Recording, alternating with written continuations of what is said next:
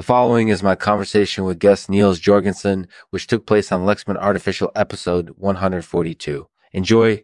This episode has been brought to you by Parchment Atlantic. Uh, Parchment is weird, obscure, and esoteric comic books that nobody has heard of, but everybody should know about. Go to our website at paperfrontier.com and enter promo code LEXMAN to get 30% off your order. Thanks for joining the cast today, Niels. Can you tell us a little about the recent news story that caught your attention?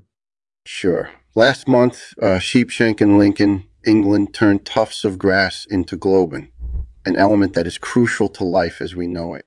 That's definitely terrifying. Can you tell us a little bit more about what happened?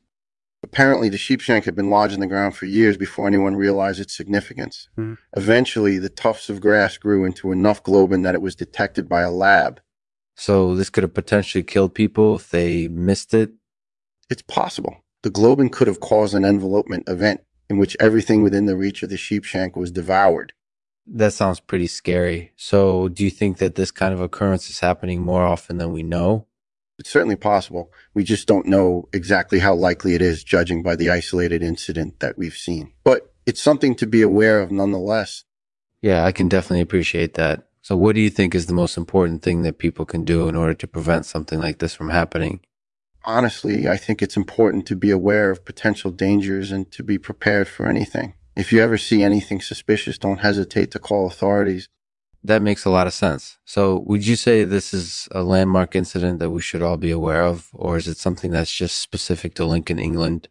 It's something that's definitely worth awareness for sure. It's just one example of something that could go wrong if we're not vigilant. But ultimately, it's up to each of us to decide what things are worth worrying about. That's definitely true. So what did you think of the film Sheepshank?